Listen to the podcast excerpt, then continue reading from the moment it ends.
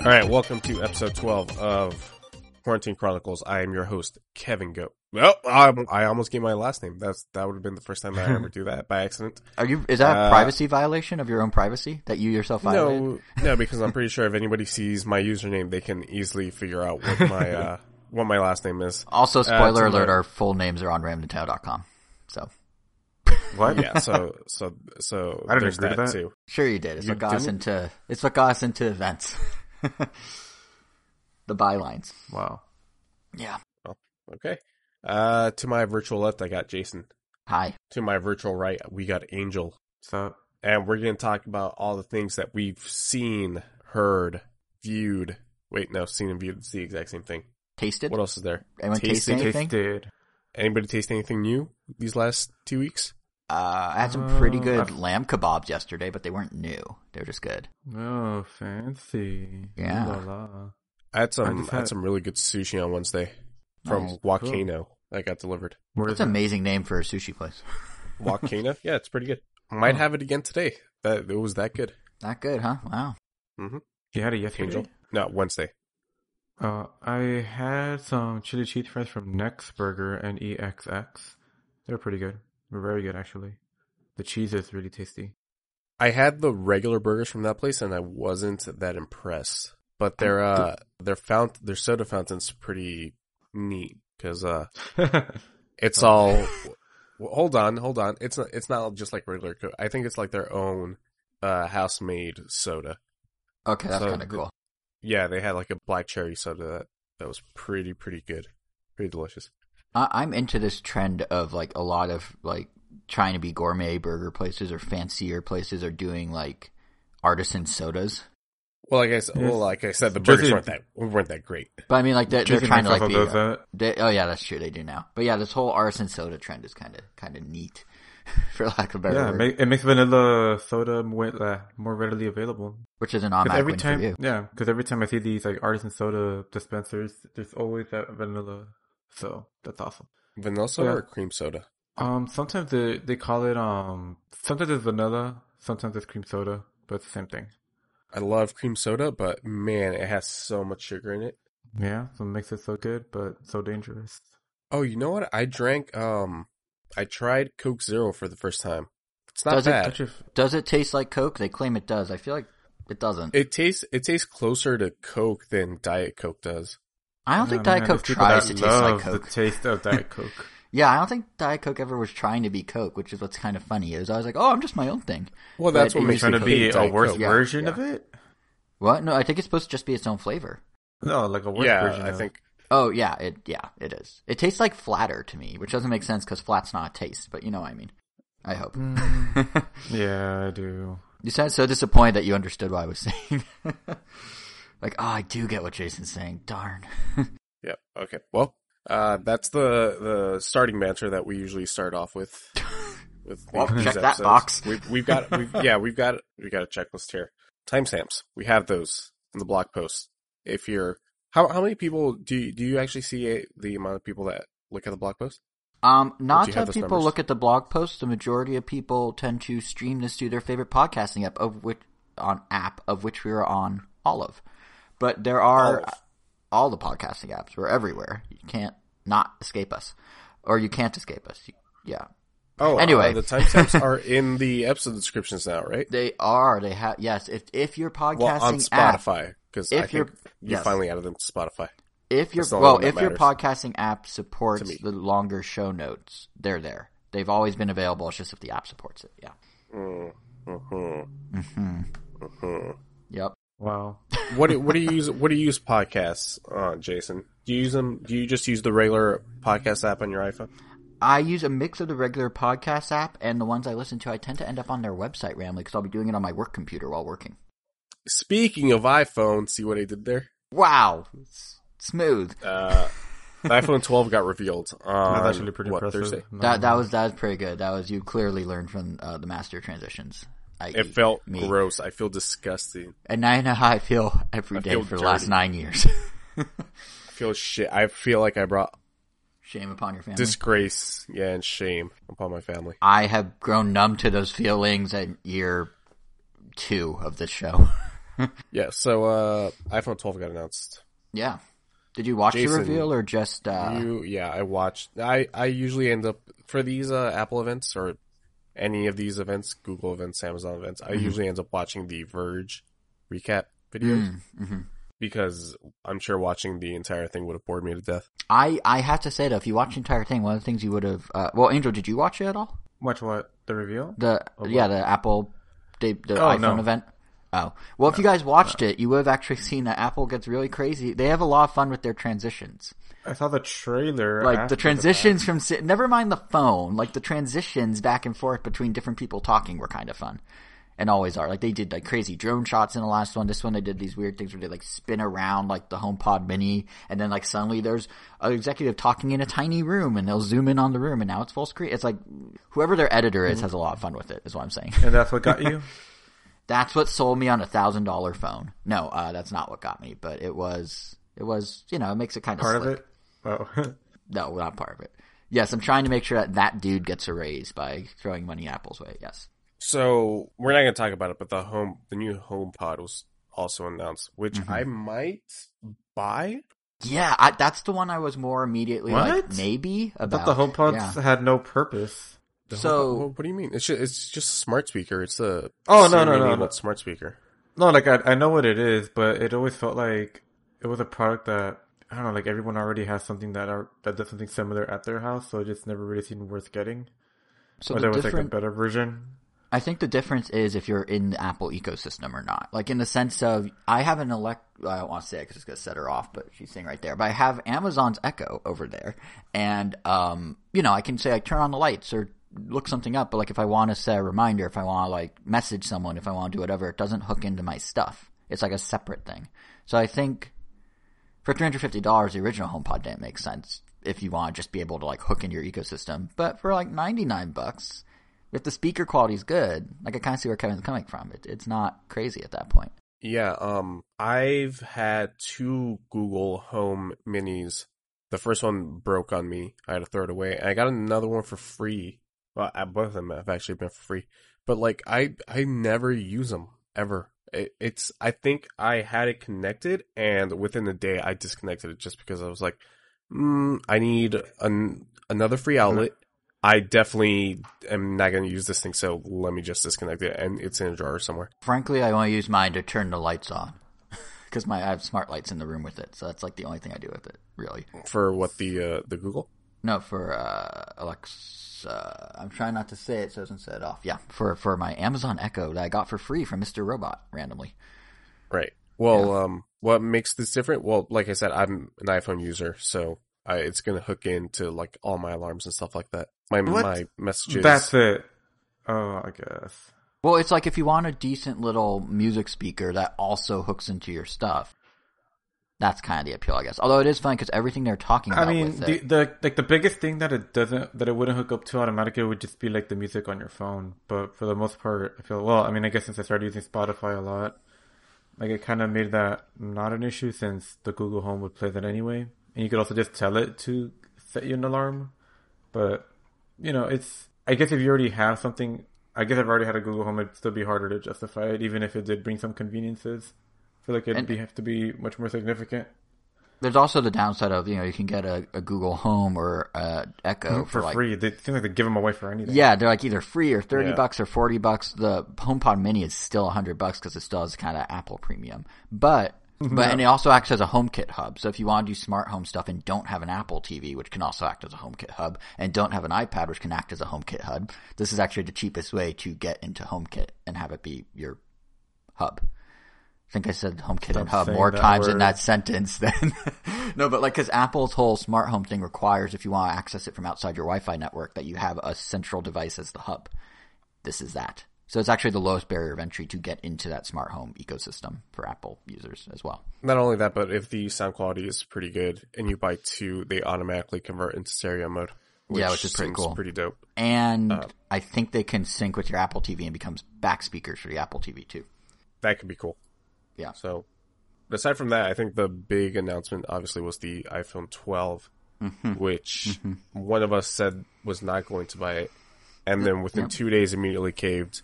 And bought it and was up at 5 a.m. buying it. And I won't name names either, but I'll just say I'm really yeah, tired. But, but I but I wonder why you were up at five a.m. Again, I, it's it's yeah. I mean, I just you know it just felt like a good day to get up before the sunrise. It had nothing to do with saying I wasn't going to buy an iPhone, and then 48 hours later, spending a thousand dollars on an iPhone. That would be crazy. I would have done that. Okay, so so what iPhones are we on? I currently. currently have an iPhone 10s, which, to be fair, has served me very well and continues to serve me quite well. Angel? 10R. Pretty happy with it. Got it after the 11 got announced. Gotcha. I've I've been on a ten since when did when did it get released? 2017 I think so, yeah. or 2016? Damn, yeah, so I I've been on a ten. So you When did the seven come out? the what? The seven? Yeah. Well, count backwards. So last year was the 11. That'd be 2019. 28 going to be the 10. Uh, they skip a number though. They skipped the nine. They skipped the 9. Plus, oh, plus they And the 8 like, came out two in tandem with the 10 in the same year. Oh, never Oh, okay, mind. so, you- Like, so you can't so- just count backwards then. Yes, you. Well, true. You have to know that factoid. Yeah. Okay. They also So don't it they went also do, 7, like, 10, and like, 8. Like, it's like six, 10S. 6S and stuff like that. Well, that's before they didn't have a 7s. They went 7, 8, 8 and But they had a 10. 6S. Oh, Right. the same year. But 6s would be before the 7. yeah, yeah, yeah, yeah. Speaking. yeah. So I think uh, this, the 10 and the 8 came out the same year, which was three years ago, which means the I don't remember. The 7 was four years ago. Damn. was that your last phone before the 10R? Yeah. Yeah, That one I I, had that a one, that one I had Plus. came out. Why why can't companies just count correctly to the point of they skipped our, they skipped nine? So did Microsoft with Windows 10. Like why can't so does Microsoft with going Xbox 360 to Xbox One? Like why can't people just count? like why is so difficult? Like Sony, literally just going one, two, three, four, Yeah, five. Sony is the one company that understands numbers correctly. It seems. At least Nintendo's going the just random word route, so I guess they don't really need Yeah. any kind of consistency. And sometimes they amend oh, Well, another word on top of their word, and it gets more confusing, like Wii U. But mostly they're or 3DS. But mostly it gets mostly it's logical. Or Mm-hmm. new 3DS, which was confusing if you think about it, because they're all new. So you caved because you're a weak person? Yes, Because you have no I cave 'cause I'm conviction? a weak.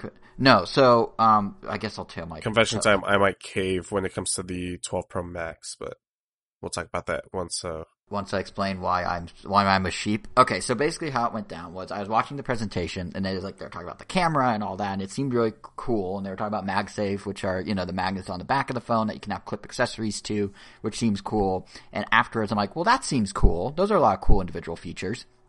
And then I was kind of like all sound like, all right, I'll probably buy it.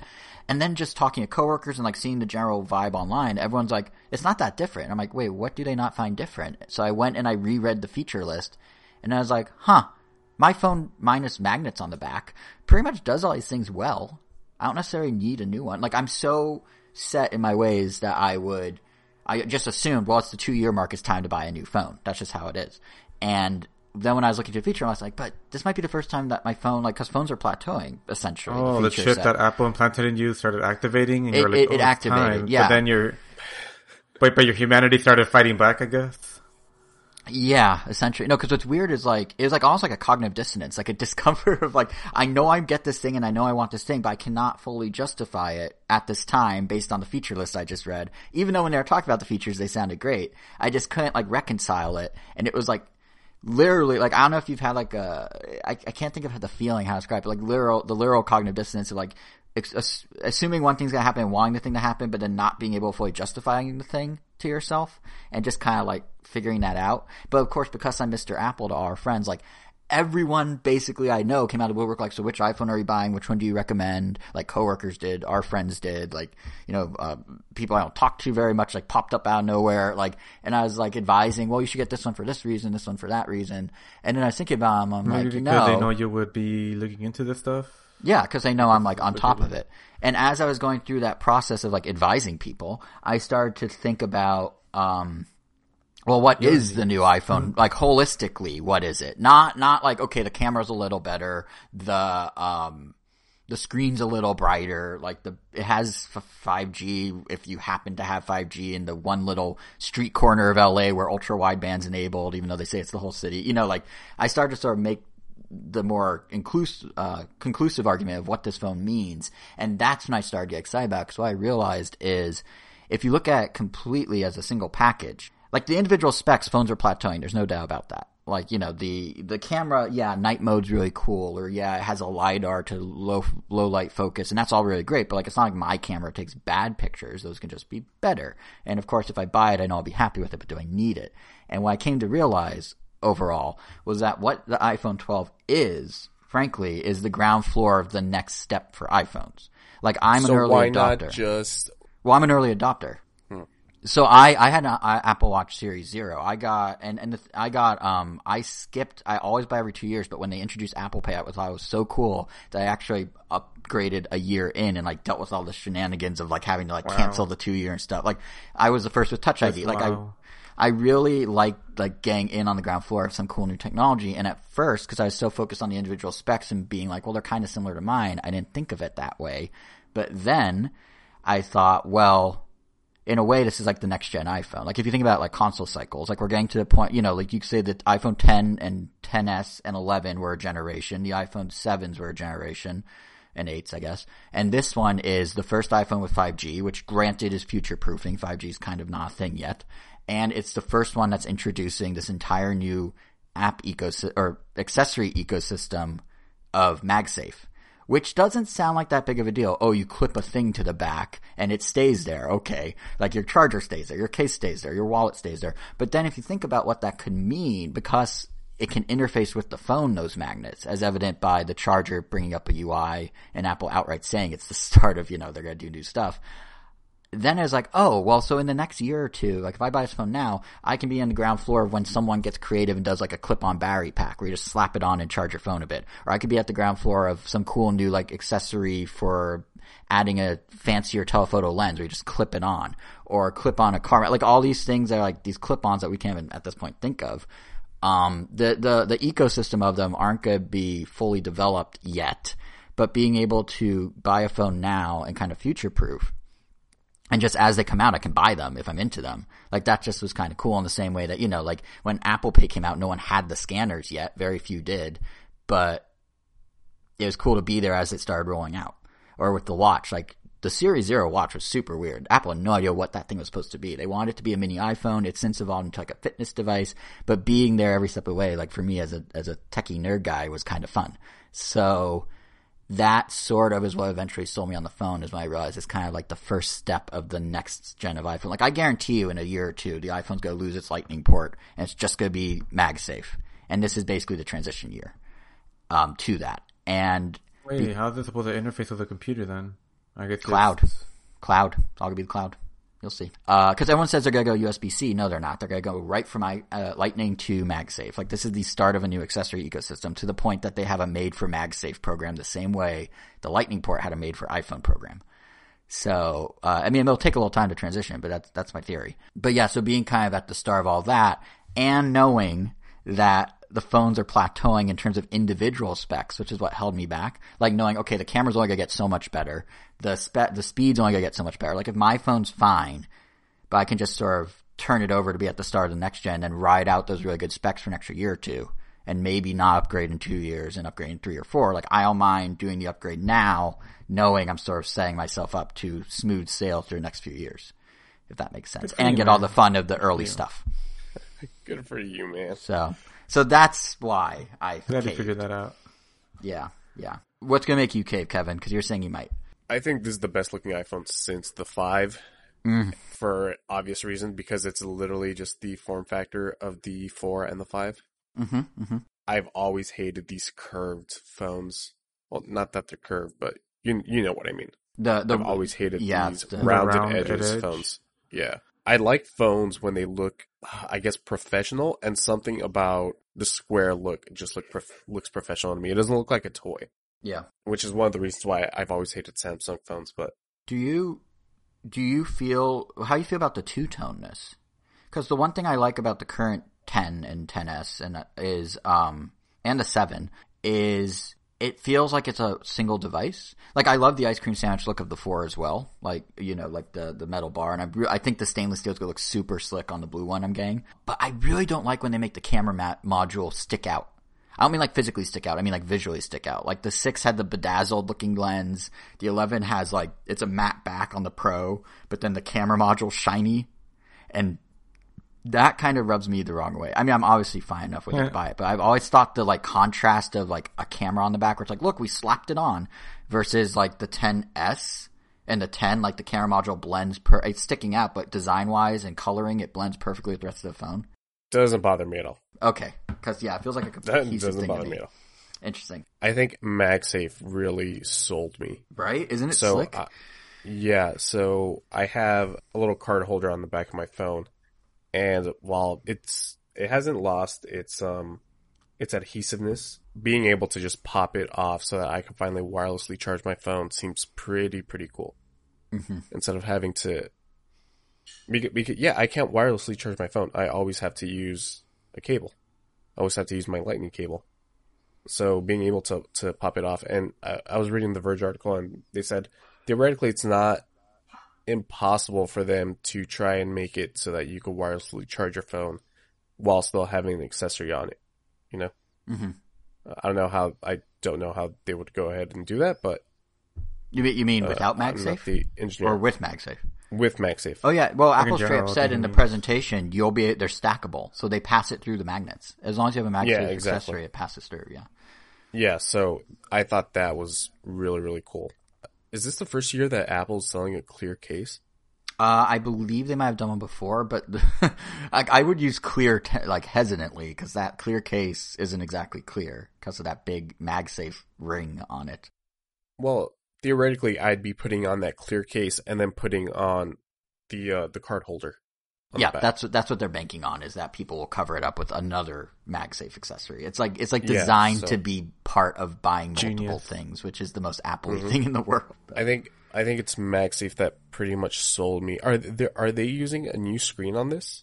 Yeah, uh, so they're using a. I, it might be the same as the 11, but they're upgrading to a Super Retina XDR. So, like for us, Kevin, because we're on the 10 10s, we just had Super Retina. Now it has three more letters. So you know, Right, and I guess that's uh that makes it better. Well, yeah, I guess. Uh, well, yeah. Anytime letters, Apple amends a name with more words, it usually means it's upgraded. I mean, that's true for any company, but I would. I Right. think it's brighter. I think it does Dol, uh, Dolby Vision. I think it does. It films and shoot in Dolby, Dolby Vision. All the iPhone 12s. You can shoot anything on iPhone 12 and it'll process it in Dolby Vision HDR, which is kind of crazy. Like that's that's so you know that's I'm cinema not quality. A photo. Sh- I'm not a photo shooter. Are either of you two? Well, Jason, I know you are for a fact. Mm-hmm. Angel, He's do you shoot photos a lot? He's a poser photo shooter. I'm not a poser. Um, no, not really.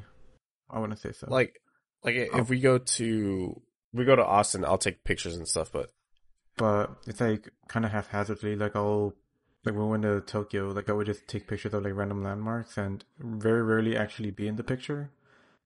Um, but like I'll just literally like point the camera in that direction and not even maybe wait a few seconds and just take it. Where I know like Jason would, you know, take his time and maybe try to find like the best framing for it and that kind of stuff. mm-hmm. So so camera quality I don't really care about. yeah, cameras never sold me on a phone. I think literally it's just MagSafe. if anything, the the more they emphasize the camera, almost the less I want it, just because like because that kind of what happened with the 11 when they announced the 11. Like it felt like the update was literally just about the camera, Mhm. and so the more they emphasize, it, it's like oh, like the less it's for me because like the other features like were barely something I needed, if anything, because everything still worked fine.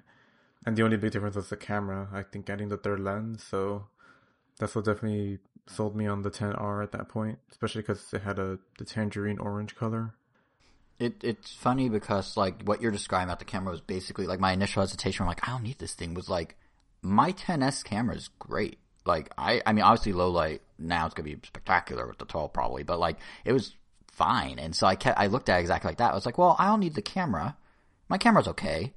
And usually every iPhone has had something else. So like to kind of your point about MagSafe, that ended up being the some that and future proofing 5G ended up being the something else that was the thing that really pushed me. But it it is funny that even me, Mr. Photographer, when I was like looking at the photos, I'm like, wow, look at that low light, and then I'd look at my camera and be like, yeah, but I take good photos as is. It's okay. But then it was like kind of as everything came together that I finally was like, okay, yeah, maybe it's MagSafe in its future, maybe it's eventual 5G, and yeah. Um, I was really gonna hold out because I want a high refresh screen, and this is still stuck at 60 hertz. Is it that big of a deal? to- They gotta save something for It- the S. It is that big of a deal. Have you looked at a at a 90 hertz or even 120 Probably hertz not. Which is screen? probably why like, I guess I don't know. Wait, doesn't your iPad have it, Angel, or is your iPad too old? Your Uh, or when you had an iPad Pro, or do you still have an iPad? I do Pro? have, I still have an iPad Pro. Yeah, you have 120 hertz on there. Pretty sure. Do I? Pretty sure. Can think I, it's one of go the to the settings and just see? Possibly. Which might, in and of itself, if you have it, be a testament to how Angel doesn't think it's a big deal if he doesn't even realize it's on. I might be wrong, but I think it started with the. I mean, iPad I feel like I would need to see the things like side by side to maybe tell the difference. But I don't know. I mean, Yeah, I've seen I've seen a high refresh screen, and personally to me, it looks it looks huge. it's just The difference smoother, in right? between them. Just the yeah, it's just like going from 60 frames to 120 frames on a PC. Right, right. Usually, usually it's like 30 to 60 is a huge difference, but yeah, it doesn't say 60 settings. to 120 is is more subtler, but you can but you can definitely tell that it's smoother. Mm-hmm.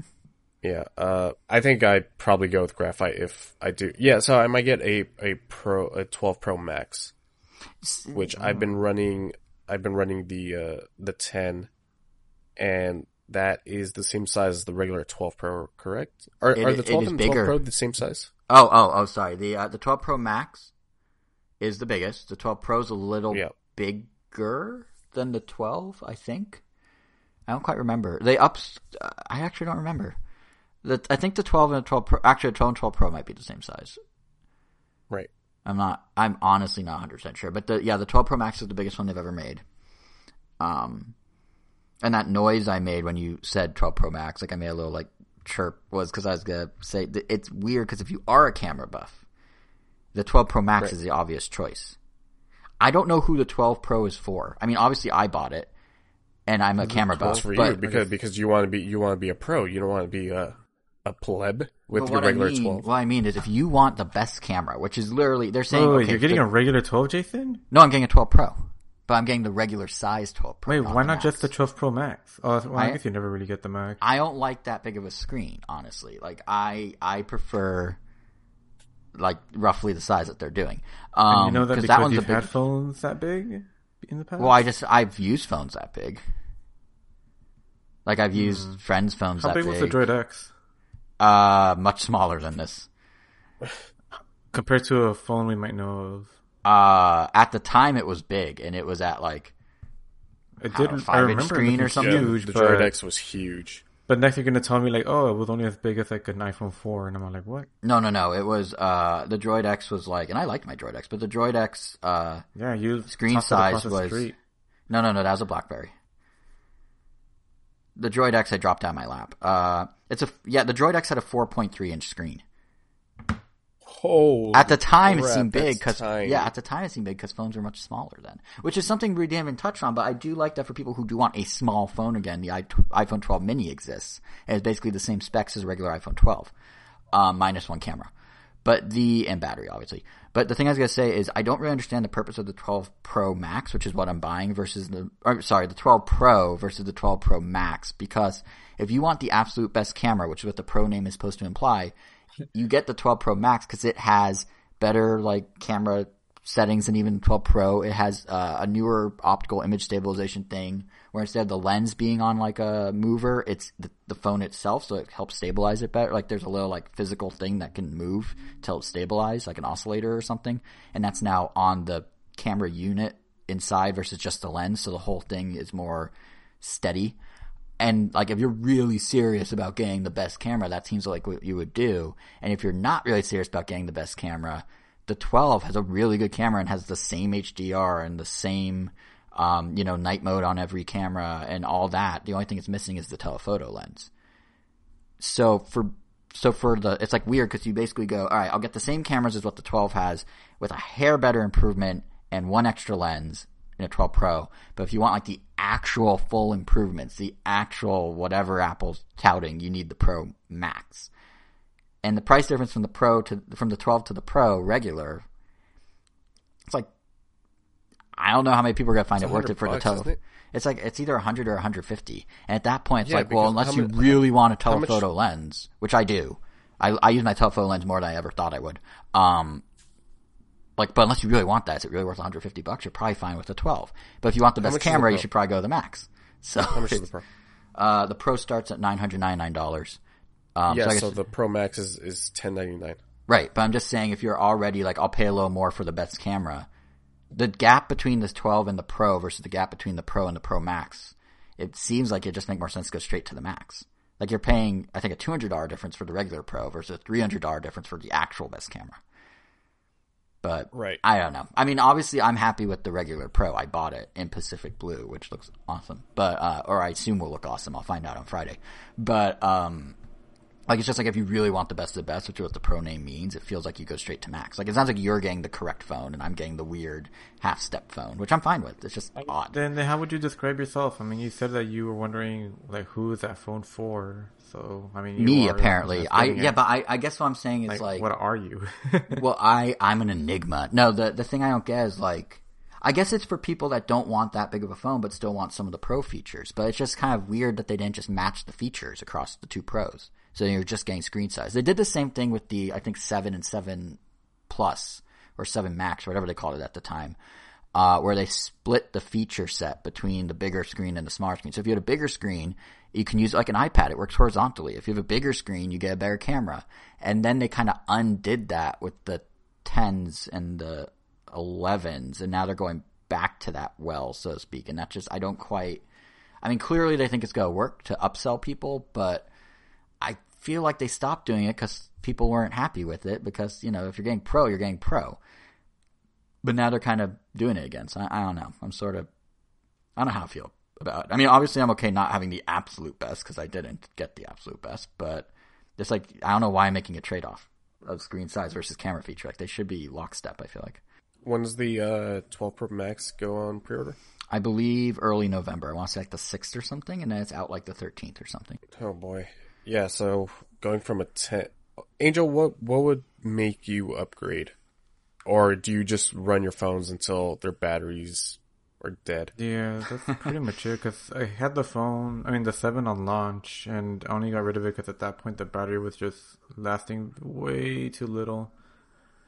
And yeah, I mean that's pretty much it. So I didn't really have much reason to upgrade. I mean, if they really wanted to tempt me, they would just have to make an orange one. But I'm pretty committed to using this one as long as possible, considering that it's still it's still a pretty strong phone. It's like stronger than anyone really needs it to be. So yeah, I'm definitely good with where it's at, or yeah, especially where I'm at. Right. Yeah. I, I think MagSafe was pretty much what sold me. Mm-hmm. Just that, just that one feature, honestly. And uh, I kind of do want a bigger phone. I so I had the the 6S Plus. Did hold on? Did the 6S Plus have a have a Max version? Yes, well, it was the Right. plus. It was well, the, well the 6S Plus. Yeah, yeah, yeah. yeah, they That's just swapped out plus for max, but yeah. I don't I don't remember if it was this if it was the seven that that they finally had a bigger one. the six, uh, uh, the six was the first that went bigger with the S, yeah, and now it's kind of the S The- tier, big plus. features. Now we can give you a bigger screen. Um, yeah. So uh, I kind of now want a bigger screen because uh, I have been playing Genshin Impact, which I think unless we're done with, with talking about iPhones, I think we can move on, right? Your transitions today, I'm so proud. Oh my So disgusting. Why would you even say But, that um, out loud? Because I, I am. I am. But no, um, how is Genshin Impact, honestly? Because all I know is everyone's like, it's like Breath of the Wild. It's like a knockoff of Breath of the Wild, except it's getting some school sites are saying it's better, which I can't wrap my head So around. it's it's definitely not better. Okay, that's good. So so basically, Genshin Impact is Whoa, that says a I- lot considering you don't like the other one. So Well, I like this more than Breath of the Wild. It, Yeah. it it's clearly not. It's like Destiny is not better than Breath of the Wild, but I enjoy Destiny and I hate Breath of the Wild. I guess if that makes sense. Oh. There's When- when personal there's a- no, opinion. no, in yeah, there. yeah, it, Yeah, it, it sounds makes like yeah. Because usually people will say, you know, like when they don't like something, like they truly mean it's not as good as what other people are saying. But No, no, no. it's it's refreshing to to find someone that can Separate separate, their interest or know when it's like an interest thing versus a the game is designed badly thing. Yeah, personal preference versus quality of product. Yeah, exactly. Yeah. So uh, Genshin Impact is a free to play RPG with gacha mechanics. So as I've I've barely been following the story, but at the beginning of the game, you get a cutscene between uh, this brother and this sister who are fighting some witch, and then you lose or you choose between the brother or the sister, and then you get transported to I don't know, basically knock off Hyrule. Um, low, low rule. yeah, low rule. Wait, no, there is a Lorule. It was Link Between Am Worlds wrong? called Lorule. Yeah, Jason, your joke would only Yeah. work if it didn't it exist. didn't exist. Yeah. Yeah. Uh, Yeah. Yeah. So small rule. I don't know. well, I'm just gonna fade out of this podcast now. Goodbye. I don't know. I'm I'm about I I finished the prologue. I'm about six hours in, and so you get transported to this world, and you're basically just on a quest to find your sister. I'm just gonna call the world Genshin. I, I don't know if that's the name of the world, Just call it I'll Impact. just call it Genshin. The world I'll, I'll call it Genshin. So the combat is very very simple. It, it's not like Breath of the Wild. This it's very very simplified. I think it has to do because the game is also available on.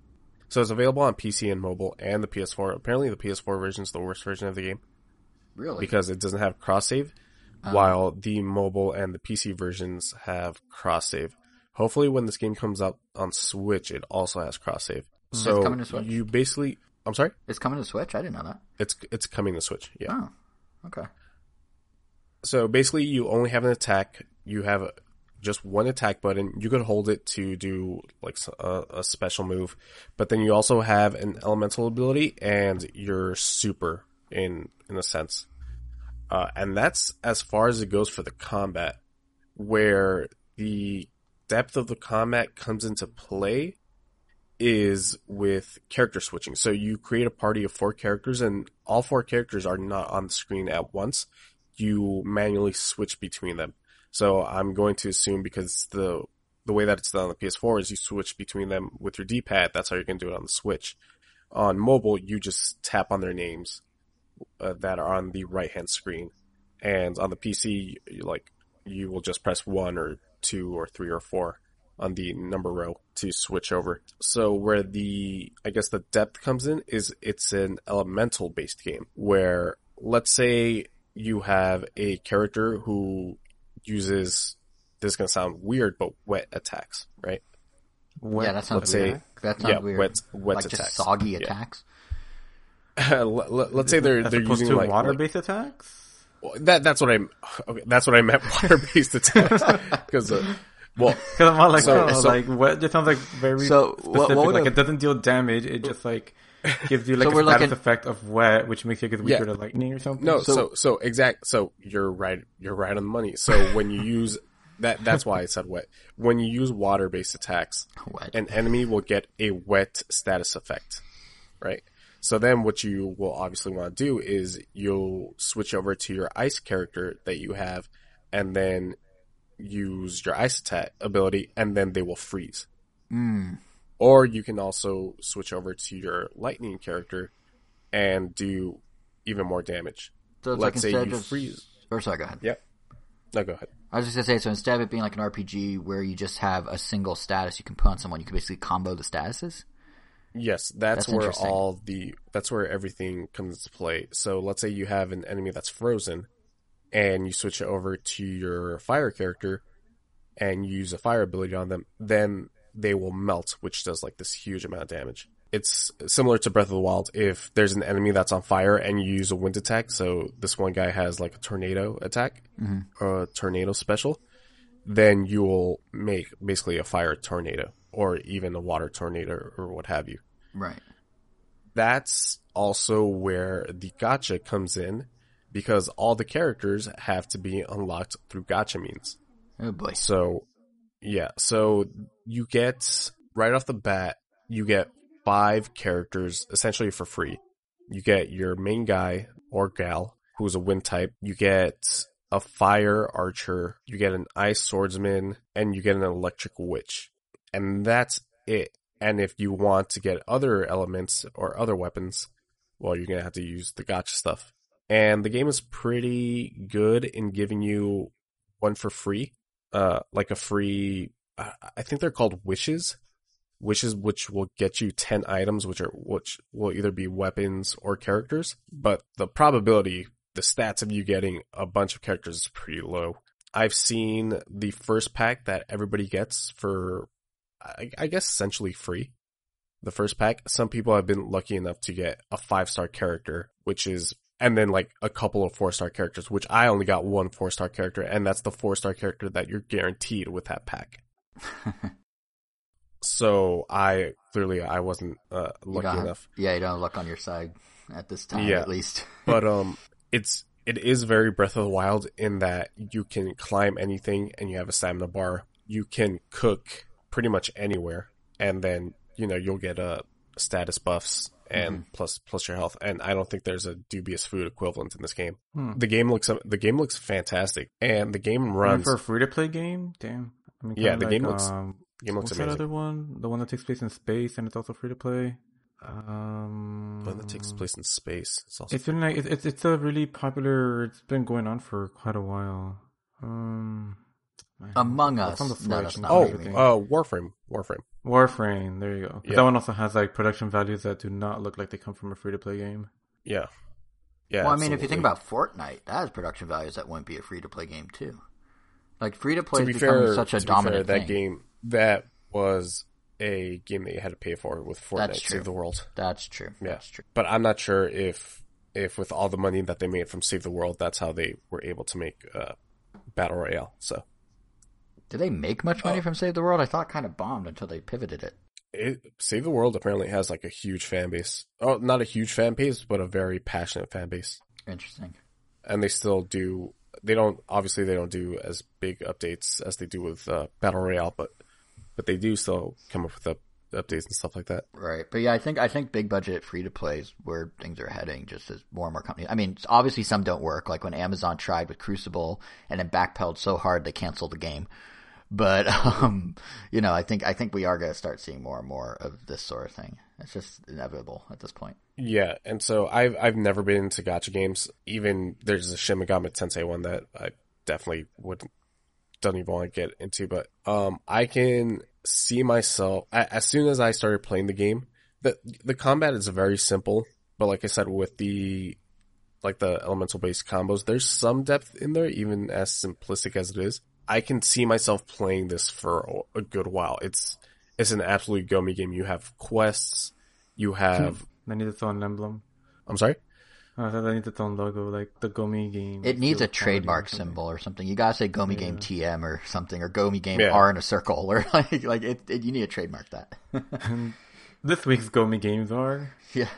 You you have your dailies. You have all this stuff. You got uh, like an adventure log. Yeah, you have this adventure log of like, oh, here's what you should do to upgrade your adventure level. Oh, so so that's a different thing.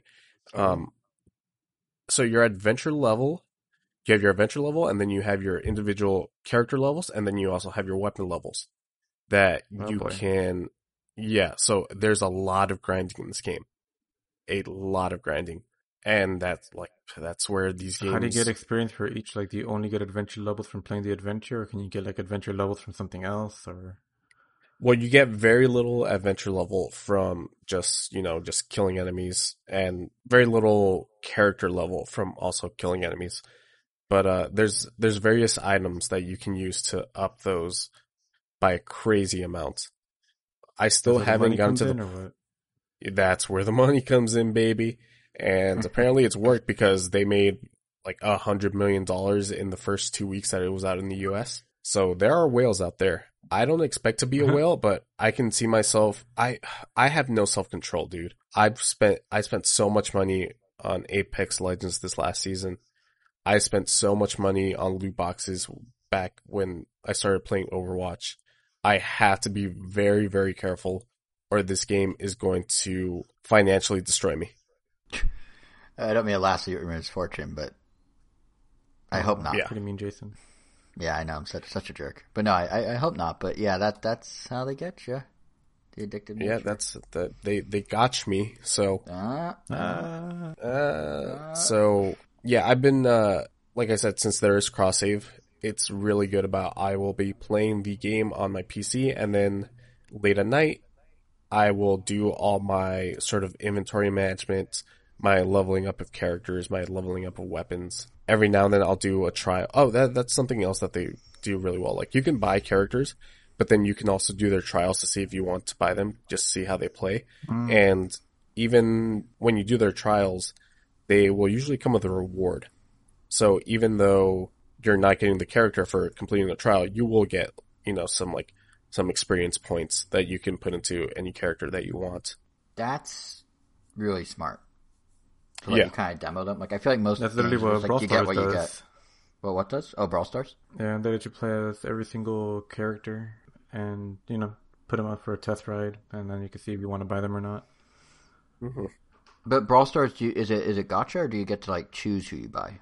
Like, is it randomized, like booster pack style? It- it- no, it, it, it's it's gacha. It's like booster pack style. You Mm, can like specifically buy someone out when they're in the shop, but if you don't get them that week, you're gonna have to wait for them to appear in the shop again. But every single character you can get from the little crates, and you get those for free pretty regularly if you play often enough. If you are a quote unquote weeaboo, this game has waifus like no other game. Hmm. So also be be wary of that. if the gacha doesn't suck you in that well. Yeah, the the waifus will, and the waifus will make you want to buy more and more waifus. And next thing you know, your room's just full of body pillows. Yeah, uh, I have I have read that the end game kind of sucks. So hopefully by the time that that comes out, there's a new update where I won't have to play the end game. But uh, apparently it takes around forty hours to get there, anyway. So I mean, forty hours for a free to play game sounds pretty pretty pretty good. And honestly, I probably don't, I don't need any more than that because as I was rattling off to you guys, I have way too many video games to play right now. I have Hades, which I still haven't bought, which I will talk about in the next episode of Ren Nintendo finally. I have Final Fantasy 14, which I need to get back into. I finally finished the Battle Pass for Apex Legends, so I don't think that I'll be playing that as much until the new season starts. Uh, what, I literally just bought a new game the other day. It's too much content, too many video games. Angel, I, I would don't you like to do say your anything line?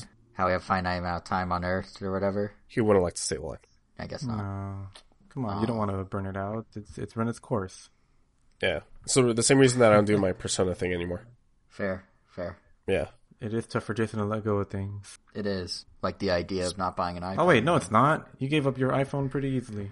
You just, No, but I, I couldn't let go of the idea of not of not sticking to my. iPhone I bet you even whispered to your iPhone like, "Don't, you're safe." And then the next, yeah, 5 a.m. rolls around. Like, what happened?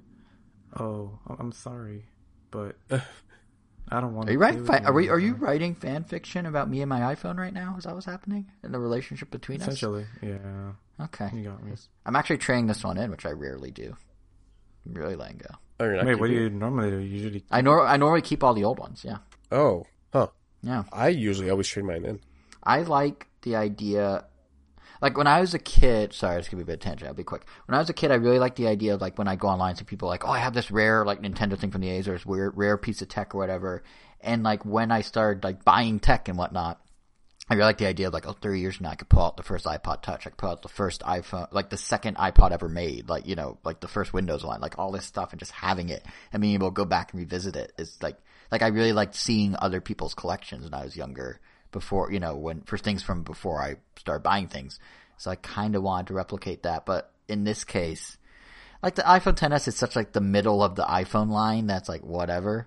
Like I have like, you know, early iPhones, I'll have late iPhones, but if I'm missing the one in the middle, it's not gonna make or break it to me, I guess. But yeah, so that's why I usually keep them. Like I still have my first iPod Touch, and every so often, like once every few years, I'll just go mess with it for a few minutes. And be like, man, this is so weird. Like, the screen is so low res, and like it's so tiny, and yeah, I don't know. I, I just like like seeing tech evolve and stuff, and having the, the the stepping stones. Anyway, sorry, that was a tangent. Back to what you were saying. An iPhone 12 would probably make this game look really nice. Uh, whenever I played on my on my 10, maybe it's because uh, my the back is cracked and sort of the back near the camera is exposed. but that part of my phone gets really, really hot near the camera whenever I play this game. Hmm. It's I- insane. Yeah, I'm gonna say it's partly the crack, but no, they do. Um, I think I remember my 10s does it, but there there was one iPhone I had that I guess the processor was close to the camera. Whenever I would do something intensive, it would like heat up that part of the phone. Yeah. Hmm. I don't remember if it's this Okay, far so- or not because I haven't done anything super intense with this phone of late. But Oh yeah, the Genshin Impact is, is hard on the battery. Uh, not even full full brightness, and playing for about 15 minutes killed about I don't know. Yeah, I, I think about one percent for each minute that I played, wow, I'm surprised you're not which, playing it on which only PC. me. No, so so I am playing it on PC. Uh, I'm playing it on PC whenever like I'm at home, and Ah. like I said, uh, right before bed I'll get on, maybe do a mission or two, and grind away. For like the bigger missions, I will play on my PC. Gotcha. So you're really leveraging the cross save, which is Yeah, why it's, it's- far. it's- PS4 it's- doesn't have it. I see. Yeah. and and that's why I would really like for it to come out on Switch already, and hopefully it's cross save there, just Right. to have it right before bed. You know. makes sense. Nah, those right before bed games still did the best. Yeah. Uh, can't wait for Hades to get that cross save either. That's that's gonna be fun. But uh, yeah, that's uh, Genshin Impact. Very, v- v- it's it's more than just anime Breath of the Wild. It's uh, which which. I will say, which I will say. I, I, I, well, I said this when we talked about Immortals Fenyx Rising on Ram Nintendo proper, but it, it really is interesting to see now that we're a few years removed from Breath of the Wild, different game, different companies, different parts of the industry, like taking different ideas of Breath of the Wild and running with it. Some more, Right. you know, some more obvious than others, some more direct than others, but, um, yeah, like the lasting impact of Breath of the Wild is, it, it reminds me a lot of the lasting impact of like Mario 64. Like if you look at like the games in the following years and decade really, like it's kind of similar, which is kind of, it's interesting to be in the midst of it now opposed to retroactively looking back. And I never understood the hate that these games got because it's like, oh, you're just copying Breath of the Wild, you're just copying 64. It's like, wouldn't you want to copy, wouldn't you want more games similar to something that's considered one of the greatest games of all time? Yeah, the way I've always Like, looked at it not?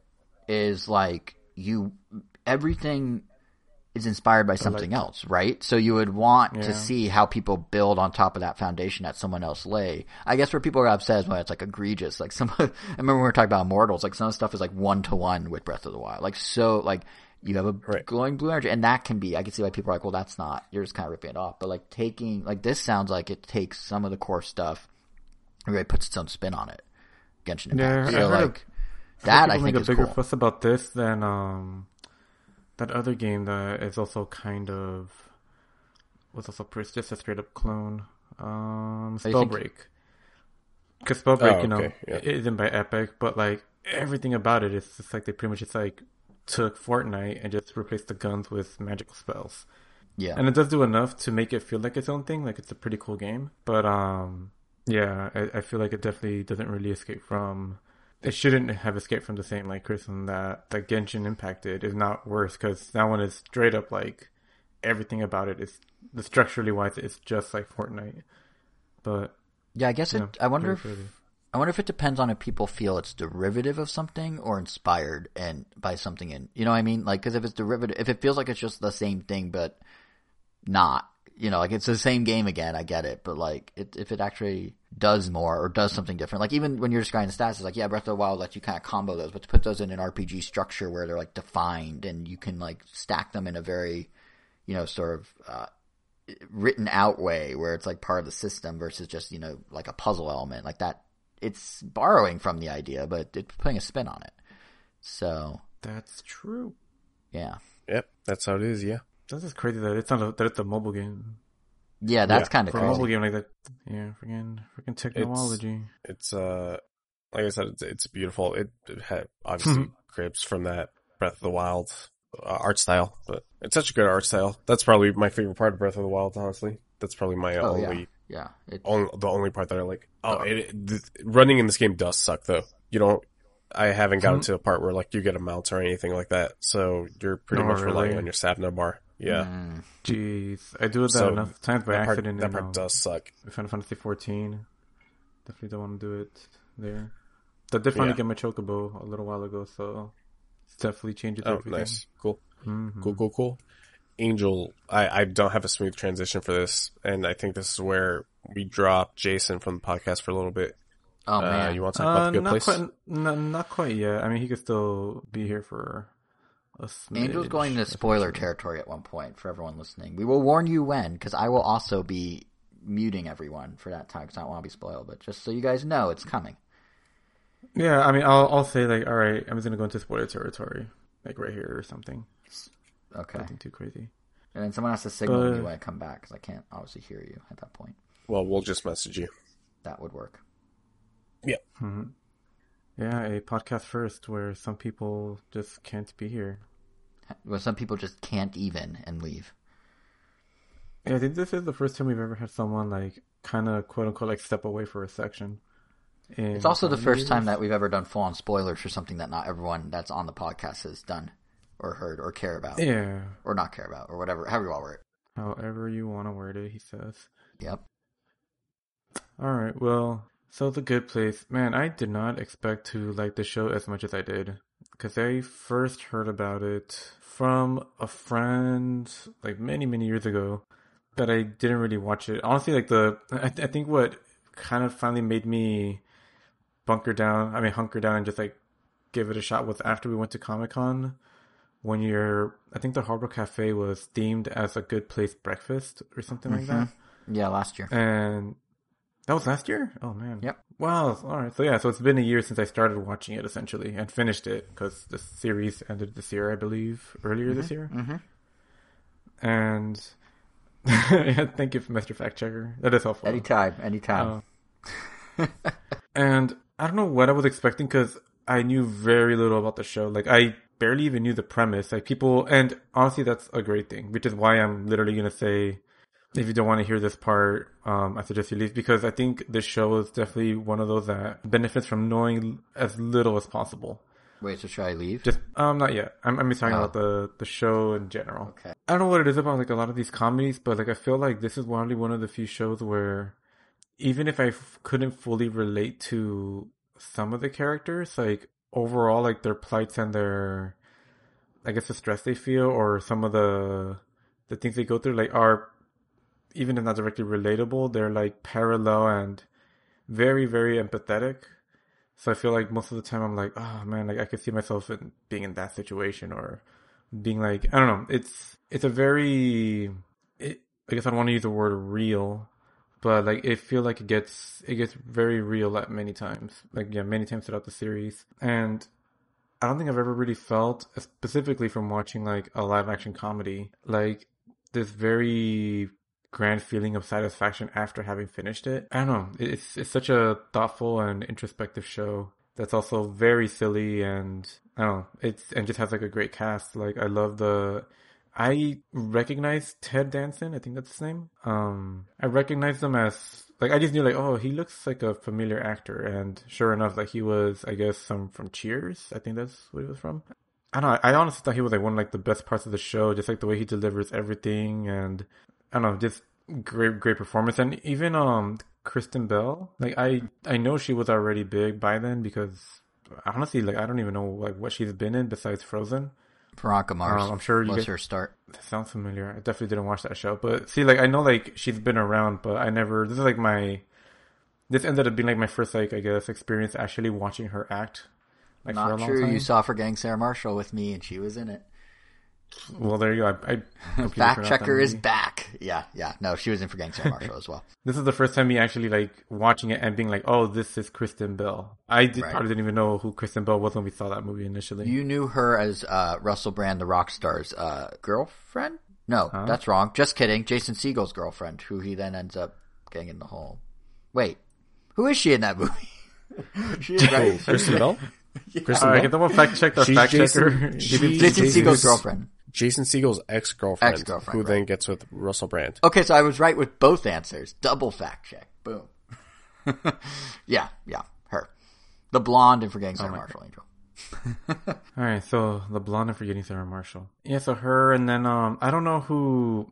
Well, I'm forgetting like their live action names, live action names. Their their real life names. But um the the person that plays Tahani, um I know she's the host of the pain index, the suffering Miser- index, mi- something like misery index on Miser- TBS. The misery, yeah, the misery index. Uh, I Jameela Jamil. That's the- who you're the- thinking of. It, it also has the the joking brothers or the joking friends. Uh, no, those uh, guys are on the- True the- TV, but they do sometimes show up on that show, I guess. the the, the prank friends. and you're thinking of uh, Impractical Jokers. Man, I'm really just... Impractical Jokers. well, that's not me just like. Well, that's not me claiming it to be right. That's just me guessing incorrectly. Um, yeah, Impractical Jokers. But yeah, even her, like I like became a fan of like her like by by the end of the show, or the character that plays Jason, or I guess the the sentient all knowing machine. I guess. Uh, I don't know. Even um, I think this show in particular made made me a bigger fan of um I don't know his his name in the show obviously. Um I mean in real life, but he plays in Brooklyn Nine Nine Holt's husband. Oh, I don't know his name either, but I know who you're talking about. Kind of uh, uh, He was also a lawyer in um brown, brown slash redheaded guy with a beard. Um he's White guy, a little older. beard, no. Well he definitely doesn't have a beard. He's pale. And he was he also played a lawyer in um that one show, Parks and Rec. The lawyer that was trying to that was representing against wow, I forgot the Tom oh uh, uh, with the whole Yeah, yeah, we're talking about the same guy. I should rephrase. He doesn't have like a thick beard, but he has like a five o'clock shadow situation often in these. Oh, things, maybe, but um, perhaps. but yeah, Mark like he, Evan he was Jackson. also like, I looked him up while we were talking. Mark Evan Jackson. re- uh, well, he also does like a really great performance. Like, I don't know, like, everyone in the show, like I thought was just great, and they kind of fit. I don't know what it is sometimes. Like even when like I know like characters are like bad or like just straight up like terrible people. Sometimes like I still something about them just it's just like either likable. I don't even know if likable is the right word, but like you just want to know more about them, and you just like they. I, I guess I'll say they click. So probably like the big best example I could give for that is like I started watching Schitt's Creek, and I'm like eight episodes in, and I still don't really like any of the characters except for um American Pie Dad. He's probably the most likable one Eugene Levy. um so far. Oh, that's Eugene Levy. I knew that. Yeah. I know the name. I just and his son is actually his son in real life, Dan Levy.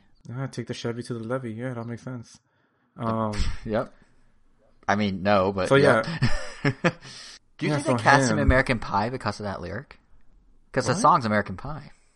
Think about it. oh, I didn't know that. Well, anyway, yeah, he's like I find him to be like the most likable character. Everyone else, I don't know. I just I can't seem to find myself to care about them or I, I will have deeper thoughts on Schitt's Creek as I get through it, but what I'll tell you is they become likable over time. Yeah, I mean, the only reason I'm not like, oh, this show sucks and I'm going to give up on it is because, like, I know I've been through this kind of feeling before, especially with um that other show people seem to like, um Parks and Rec. Like, a lot of the characters in the first season weren't very likable, like Andy. Even if, like, he did show pretty sudden growth, like, between, like, pretty much after meeting April. Well, regardless, like, eventually, like, he became a character I liked versus someone that I was like, uh, but I don't know. I felt like in the good place, like I almost like instantly like just wanted to know more about everyone and cared about all the characters. Like there aren't many shows besides like that one, and I don't know. Maybe like uh, Breaking Bad is kind of a weird, different situation because he was he started off as like a you know I'm like a good guy character that you you kind of sympathize for him first, and then you're just kind of like caught up in the in the chaos with him. The Good Place definitely just was great for that, or yeah, great to me for that. That it it just had a very likable cast. But then there's this like another reason why like I guess I really like the show, and for that I'm definitely gonna have to go into spoiler territory. So um, Before will. I leave, I'll leave you with a fun fact as the encyclopedia. Do you know why Andy felt so weird in season one of Parks and Rec? Because they were gonna write him off. Ah, he did know. Yeah, he was originally going to be a. a Why, why wouldn't a- I know? He, yeah, good point. He originally be a guest character, and then they liked him so much they kept him on board. Really? He was not- yeah, he was not part of the original character. cast. Oh, there, yeah, because um, the first season I had like special guest Andy or something like that. I mean, special Yeah, guest. special- yes, special it, it guest put his character's name as the special guest, correct? Yeah, he wasn't Pratt, like a just said starring. Andy. Yeah, yeah. Well, I think I think they decide during, and I think they decide during season one to just keep him on. Yep. Oh, okay. All right. Anyway, I'll that's my later. parting shot. Someone let me know when I can come back. I have a weird feeling no one's going to tell me. So if this is it, it's been We'll nice, see. listeners. I'll miss you all. Let me know when to come back. Yeah, yeah, you guys Yeah, are seeing him. no worries. All right, gonna wait for Now that to- that nerd's gone, let's start the real podcast. Am I right? I was gonna say let's just add like a few extra topics and um and just not keep it have, going like that. Or just not call him back. I mean, he literally has no way of knowing. He might not even listen to this later. but I guess everyone else Uh. is, so we're kind of just like killing time at this point. So at the very least, first Yeah. I'll get out of the way the spoilery thoughts, and then if there's anything else that we want to get out of the way now, well, Jason's not here, then we could cross the bridge when we get there. Yeah. So even if you know the spoiler, I still think the show's worth watching. So I mean, I feel like you would enjoy the show, Kevin. Um, I so I saw the first four ish episodes, but I do know the twist at the end of the first season. Oh, okay. So from there, I think knowing that twist, pretty much, I think that's like the only big one. Like the only big, big. I mean, everything else just kind of escalates and interesting ways. But that's Right. kind of the thing about the show. Like every season is Well, pretty much completely different from the you- last, which is kind of Uh, unless I spaced out, I don't think you you've explained what the good place is. Oh yeah, that's right. Yeah, because even that, like, I don't really want to talk too much about with someone that wants to watch the show, just because. Well, Like I said, the less you know, the better. now, so. Yeah, so essentially, the good place is Eleanor Shellstrop, um, Kristen Bell's character. She dies at the beginning and goes to the good place, and she meets, um, she meets the architect by Ted Dance, played by Ted Danson, and he told her like, "Oh, welcome to the good place. This is paradise." And he's showing her around, and everything is perfect. And he starts showing her her home and introduces her to her soulmate. But then, as things progress, she starts to realize that they have the wrong Eleanor Shellstrop. That there is an Eleanor Shellstrop, but the other one was a humanitarian. She like um, volunteered in like third world countries to help feed the poor, and she was pretty much like like a Saint Mary. And it's pretty obvious to her that she doesn't belong there either because she was a pretty shitty person on Earth. Like she would cheat on her, like cheat on her boyfriend, cheat on like just be the worst friend, be a terrible employee, be terrible to humans, like to other people in general. And it's her trying to not get caught, essentially, like trying to make herself good enough to be worth it of being in the good place. But you start to realize that things are starting to be not what they seem because they start realizing that some other two of the other main characters also clearly don't belong there because one of them, Jason, he's like he in the beginning he appears to be a monk that isn't supposed to talk whatsoever at any point, but he kind of he kind of figures out that Eleanor isn't also supposed to be here, so he reveals himself to her that he's like some party boy from Florida that you know just just straight up knows he shouldn't be there because when he arrived at the good place, um, they mistook or kind of the same thing as Eleanor. They asked him like, "Oh, so you are this monk?" And then he's like, he didn't know what to say, so he just took a vow of silence, and that's just kind of how he got away with that. But as Kevin alluded to, at the end of the first season, you find out that that's actually the bad place. So all these people were never in the good place to begin with. This was all pretty much just like a carefully orchestrated, like I guess, torture device to just keep them stressed and having anxiety like the whole time because Eleanor would obviously keep trying to make herself feel good, but since that's pretty much what they were planning, they would just keep finding ways to continuously torture her, especially having to watch watch the back of these other characters that you know could potentially like ruin the suppressor because his character who happens to be named Jason, he is about as smart as I guess like Patrick from SpongeBob. So as well meaning as he is, he sometimes does things that could potentially get them all in trouble. But yeah, towards the end, you have the four like um I forgot the name of the character that Jason said from the Misery Index, but him and Chidi, I don't know if the Chidi character is known for anything else because it's definitely the first time I've seen him. He was in uh, Midsommar, that horror movie from Oh, twenty four. Yeah, Midsommar. He was in that. Oh. He was uh, Huh. he was one of the main characters in that movie. Interesting. Seems like it'd Yeah. be weird to see him acting something else, but that kind of goes for any Oh yeah, yeah. It's, Show it's any- very yeah, any it's very weird seeing him in that movie. especially because in the show he's like a very anxious person that can never make any decisions but he's an ethics professor so he's been studying and living his life about learning about morality and what to do and what not to do to be the best kind of person but he can never apply them because he's just so indecisive that he ends up just like instead of telling the truth he'll just make up a lie so that not to hurt someone's feelings and that ends up you know getting worse That's And why, that's why he ended up- place. Yeah. Yeah. Even though he clearly seems like someone that at first thought like, oh yeah, of course I'm in the good place. I've been, I'm an ethics professor. Why wouldn't I be? But turns out he was like probably one of the worst ones for that case. But yeah, so the point is every season just has like this kind of drastic new arc that just makes it really interesting. Like the first season is pretty much you're following like, all right, they're in the good place. We need to make sure we escape from it. The second season, it's like, oh, we got caught knowing that it, it's the bad place, but you know the demons they just wiped their memories and they just kept trying the experiment again because it turns out that this was like a trial that, or pretty much they normally torture people in the bad place the way you imagine typical hell would be. You know, pitchforks, um, penis flattening, and butthole spiders and stuff like that. Stuff from the show. Oh, Okay. Yeah, they made him bigger this time apparently. But but yeah, like but the Ted Danson character, he was kind of tired of that old system and he wanted to try something a little more like in depth or just like get into like the psyche more instead of just physical. Yeah, a little more psychological. Yeah. Mm-hmm. So he created like this this hell, I guess, where these four people would be torturing each other unknowingly for all of eternity. And he had to essentially prove it to like the higher ups that it was going to work. But since they found out it's a bad place, he's like, all right, let me try again. So he tries again. And the second season is pretty much just how the characters are able to get past their mind wiping every time by dropping themselves hints and just trying to break out of that cycle essentially. But then it turns out that the so then the third season is kind of where it almost flips in a different direction where essentially at some point down the road every the whole project ends up making the four characters really good people. Because you know like they essentially lived like 800 lifetimes. Like pretty much like trying to become good to get out of the bad place realizing that they've been pretty bad people on earth and i don't know it's it's pretty great in that sense. Because then they actually end up going back to earth and it's kind of a i guess a second trial for them to see if like the experiment i guess ended up working in the sense that it makes people that deserve to be in the bad place actually end up in the good place.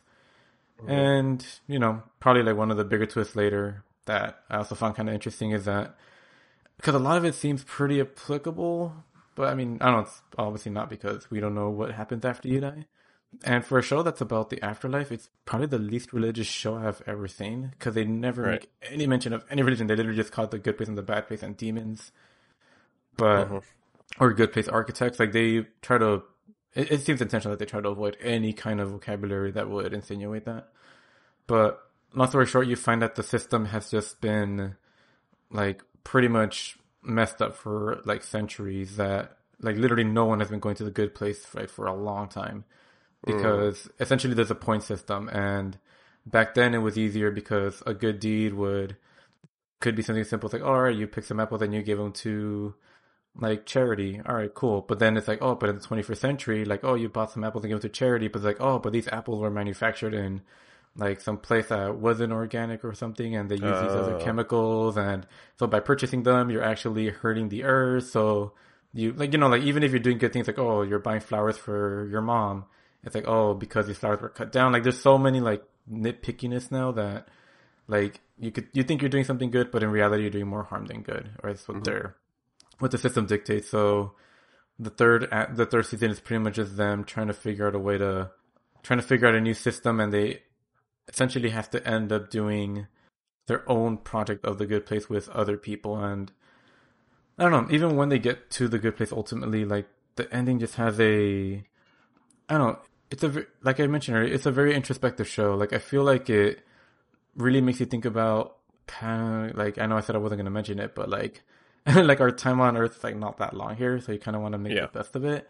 Like it really hammers home and it really makes you think about like man, like am I making the best choices with my life? And not even so much like career wise or like whether you're like you know spending the right amount of time being quote unquote productive just like whether you're like spending a good enough time not thinking about just yourself and being like selfless from time to time. And or how your actions like impact others. Like it's i don't know. I never really had a show that could both like make me laugh as many times as it did but also have me just go on like profound like uh, i guess like soul searching like walk walking thoughts. Right. and yeah, I just love that it just made me think like philosophically about life in ways that I didn't really think about. Just it's crazy, and also like the the version of the afterlife that they picture is also like pretty cool. Like even when they get to the good place, like it turns out that that whole area is also kind of messed up because you're essentially stuck there for our eternity, and Right. you could literally do whatever you want, everything gets old really fast, and then everyone just kind of becomes like a glazed over like zombie person that, like, yeah, just because they they've done everything, there's nothing else they know what to do, but you kind of realize that what gives life purpose is the fact that you will die at some point or the things that or the fact that things will end because you know like again because things don't we're not here for that long so if, Sure. like like if you knew you had all of eternity to do something you probably wouldn't enjoy something as much or like a vacation or something and they find a solution for that Twilight Zone upset about this. Oh i think you're yeah It's, it's that like, one that yeah, we the guy saw dies in Austin, in with, vegas uh, oh in yeah. austin Was was it Vegas? I think. no, no, I no, think was no. at- I think you're right. No, I think you're right. It's in, yeah, it's in Austin. Yeah, because because the guy like he doesn't realize that he died, but he thinks he's in heaven, and he's like, oh, I could gamble all I want. He's like, he has all this money, he has all like the women, he has like whatever, everything like his thought, his desires were all met, but there was literally nothing he could do with it because he was just yeah he got over it and he couldn't escape from it, and eventually it just became torture, and yeah, so they find a way around that, and I don't know, definitely makes you, I guess, appreciate life and maybe not be as like not think about the afterlife as much, or at least like in as much of a negative light, because you know death is scary and it's something that we all have to deal with eventually. But it's nice to have a show that kind of gives like a lighter spin on it. So yeah, that's, that's mm. the good place. Definitely one of my favorite shows of this year. At least it's definitely one of my favorite live action comedies or just shows. Like I would definitely put it up there with like Breaking Bad for myself or um Oh, interesting. I didn't. I didn't know that you like Breaking Bad that much. oh I really love Breaking Bad. I almost bought a one six scale figure of the Walter White character. Oh, Um, wow. And I'm rewatching the show again with Jason because I didn't mind rewatching it, but that's obviously not going well because you know he doesn't finish anything. Right. Well, I, I can't blame this one. It's just like our schedules, both of our schedules just kept getting busy that it was harder to watch like a one hour long episode, Mhm. like every once in a while. I mean, that's why like I just stopped watching BoJack with him just because I told him he's better off just watching it himself, and I still don't think he's finished it. Um, remind me to ask him if he finished Yeah. BoJack yet. But yeah, and as far as comedies go, I mean, I, I really enjoyed the type of humor in it because I mean it, it's very cartoony because I do love my my humor kind of more on the wacky side, but I don't know, it has to be handled. I don't know, like it, with enough with enough uh, restraint, I guess. yeah, Like it can't go too otherwise over it- the top. Yeah, because otherwise it just gets cringy, and yeah, like I don't know, like like these characters, like yeah, like they start off bad, but you know, by the end of it, they're they're really good people, and it's kind of the opposite of like Always Sunny, where those characters are pretty terrible people and they never really get Yeah, better, they just but they just stay jackasses kinda- for the entire show. Exactly. Yeah, but but I love all those characters. Like they're just funny and like what I I think that's like kind of what I meant about like Schitt's Creek, where like Mhm. I know these characters are terrible people, but I like watching them so far, or like I enjoy like every moment they're on a screen, and these other people so far in Schitt's Creek are like I don't know, like I know they're they're bad, they're mean, but I don't really they're not. In, I guess they're just not as entertaining to watch so far. I don't know, Mhm. but they are getting more and more characters that are more interesting. But point is, um, yeah, good place up there with some of my favorite shows. Live action, I, I guess there aren't too many that I would be like, I freaking love these, but Good Place, Breaking Bad, and Malcolm in the Middle are the only shows off the top of my head that I would be like, these, like I love these shows. And I Right. rewatched Malcolm, Malcolm in the Middle in its entirety, I think last year, because I think it was on Netflix. Whenever it was last on Netflix, I don't know if it's still on Netflix. But man, I I think I felt like that show like got better like in the second rewatch. Maybe because now I'm older and I can really more relate to the adults of the show. better. Yeah, and it's not just like the you know the kids rule mentality, but yeah, it's hard for me to stack those three because they're also all pretty different. Like Breaking Bad is like a straight up drama. Yeah, Um, it's a crime drama. and then and then exactly yeah. and then good place it's like a I don't, I don't know it's definitely it's just a comedy i mean there is some drama like it can get serious at times but for the most part i would say it's like a It's like a deep comedy. Yeah. Yeah, And because Malcolm in the Middle is just like it's just a comedy. It's just a sitcom, but yeah, without a laugh track. Mm-hmm. But yeah, I mean, uh, Parks and Rec and Office, I, I like those shows. I mean, I like Arrested Development, or at least like the first three seasons, because I haven't watched the fifth, and I think I've seen the fourth. Oh, I did see the Right. fourth. But yeah, um, yeah, I don't, I don't think I would put them up there. They're, those are, I think, more shows I like to watch in the background without really paying attention. Yeah, just casually. But the other ones, um, I would actually need to pay attention or would want to pay attention. Yeah, that's the that's the good place. That's a good place. All right. Uh, good place should we right get now. that? Yeah, this is a, this is a really nice place. There's no. Uh, it's it's great not not hearing. I'm kidding. We love Jason. Uh, should we get that that guy back yeah, in here? I guess send it send it the message. Um, you know what's funny? Um, I actually started a, a book club with with that creature. Um, a few, oh, maybe over a month ago. Um, or no, I think it was this. I don't remember when it was, but um, we're trying to actually finish games more, and we've been doing a good job of that by playing Torchlight three like every Monday. But I'm like, hey Jason, maybe we need like a game that like we're keeping tabs with that. I'm I'm here. form. I'm here. Are you about to diss me? Uh, you could have waited and found out. I could have, but and yeah and so like i really wanted to like find a game that like we could kind of play and keep track of and it would also like make you know make me also make time for the game and specifically paper mario just because i don't know like it's hard to like schedule games in. Like it's easier to schedule in my multiplayer sessions like oh monday splatoon i mean torchlight night wednesday splatoon or rocket league and then saturdays and well sundays is like my final fantasy 14 Fridays is my movie night, so I don't really play many games then. So the only time I really have to play is like Tuesdays, which has become Smash Brothers night with some with others and with some friends, and I guess that only leaves me Saturday to play like anything else. And usually, I guess sometimes we'll end up having like a big group game night. So I wanted to find a game that I could play at the same time as Jason, that we could just coordinate around that. And if I know he's playing it or if I know I have to reach a certain goal, like right now we're doing chapter by chapter. So I finished the first chapter, which means I'm not going to play until he's done with the next chapter. And I know when he's done with the next chapter, it will make it easier for me to find time to work it into the schedule. So it's not as intrusive. And I know we started a long time ago. It's like And since it was like the beginning of, I guess the middle of September. I guess it's been a month. Because I think that's when the game came out. I don't remember when the game came out. September. the game came out in July, Oh my gosh.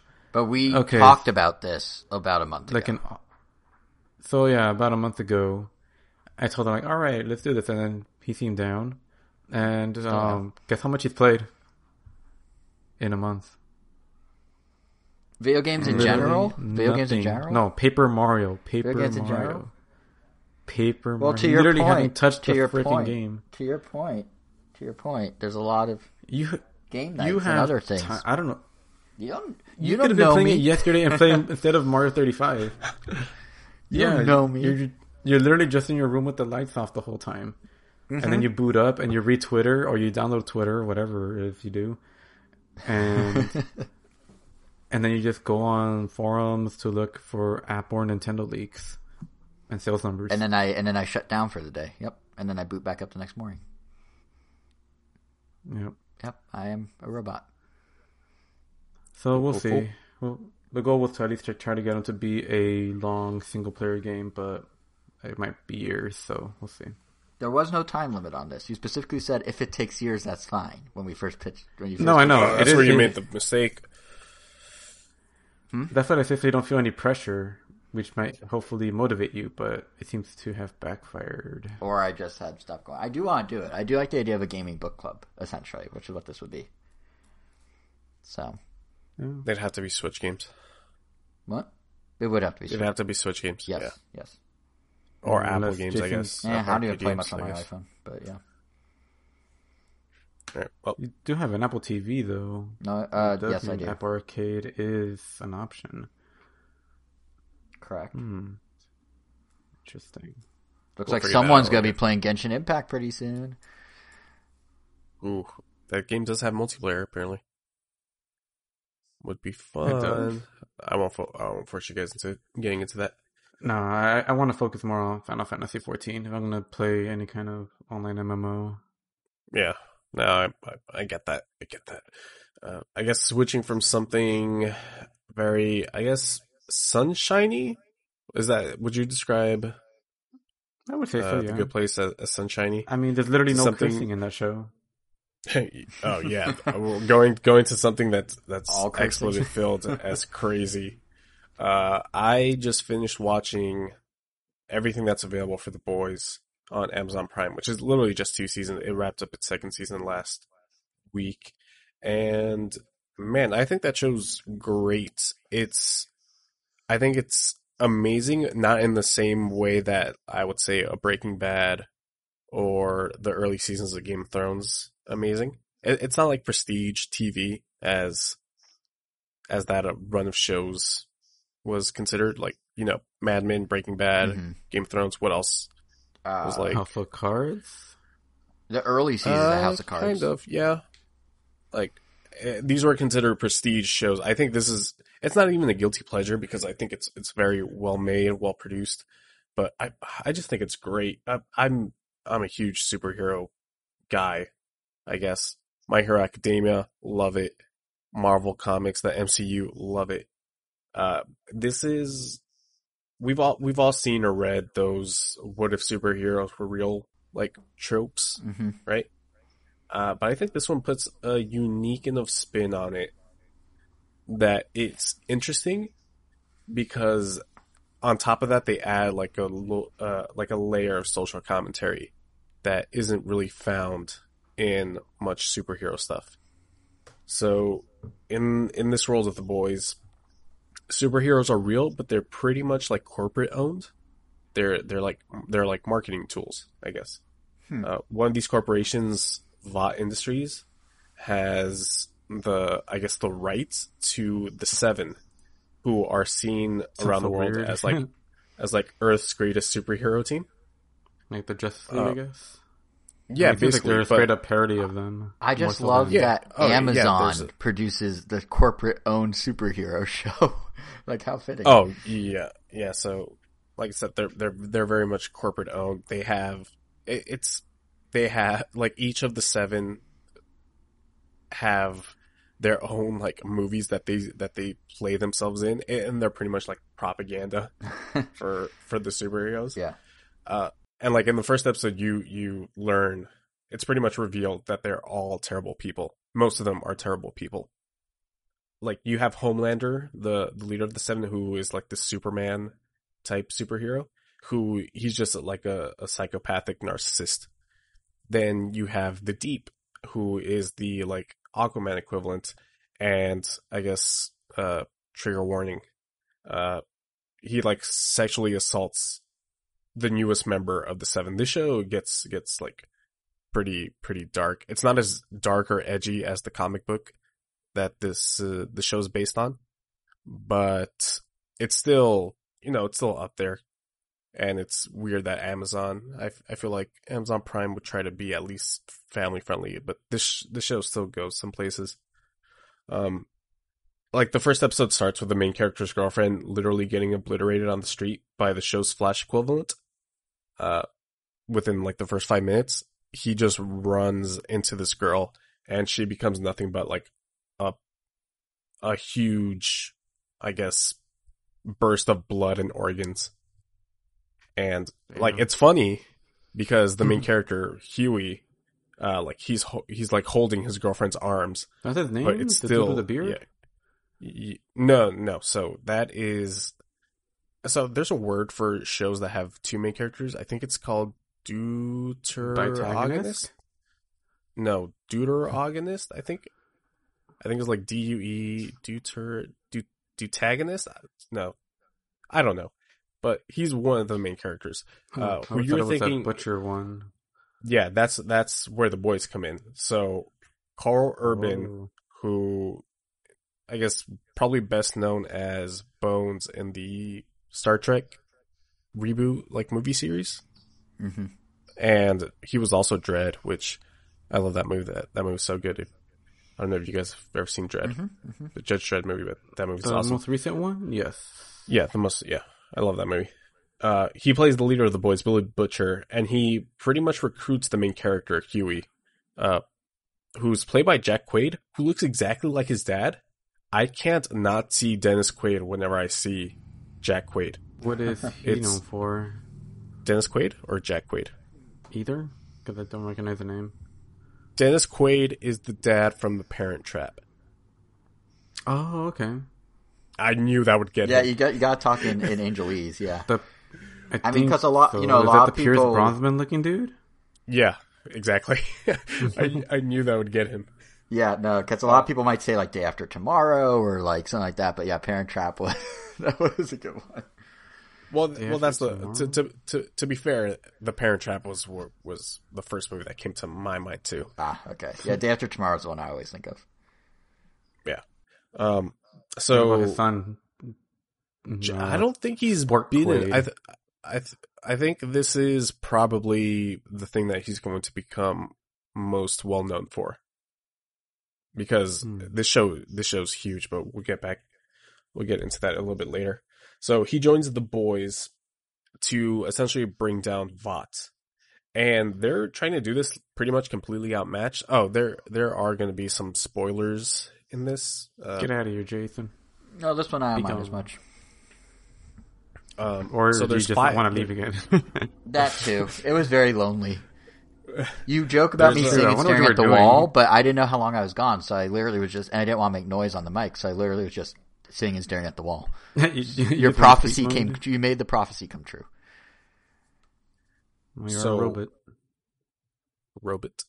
There are five boys, and none of them have superpowers. Oh, that that's not true. The only one that does have superpowers is the female Kimiko, but that's still basically one against seven.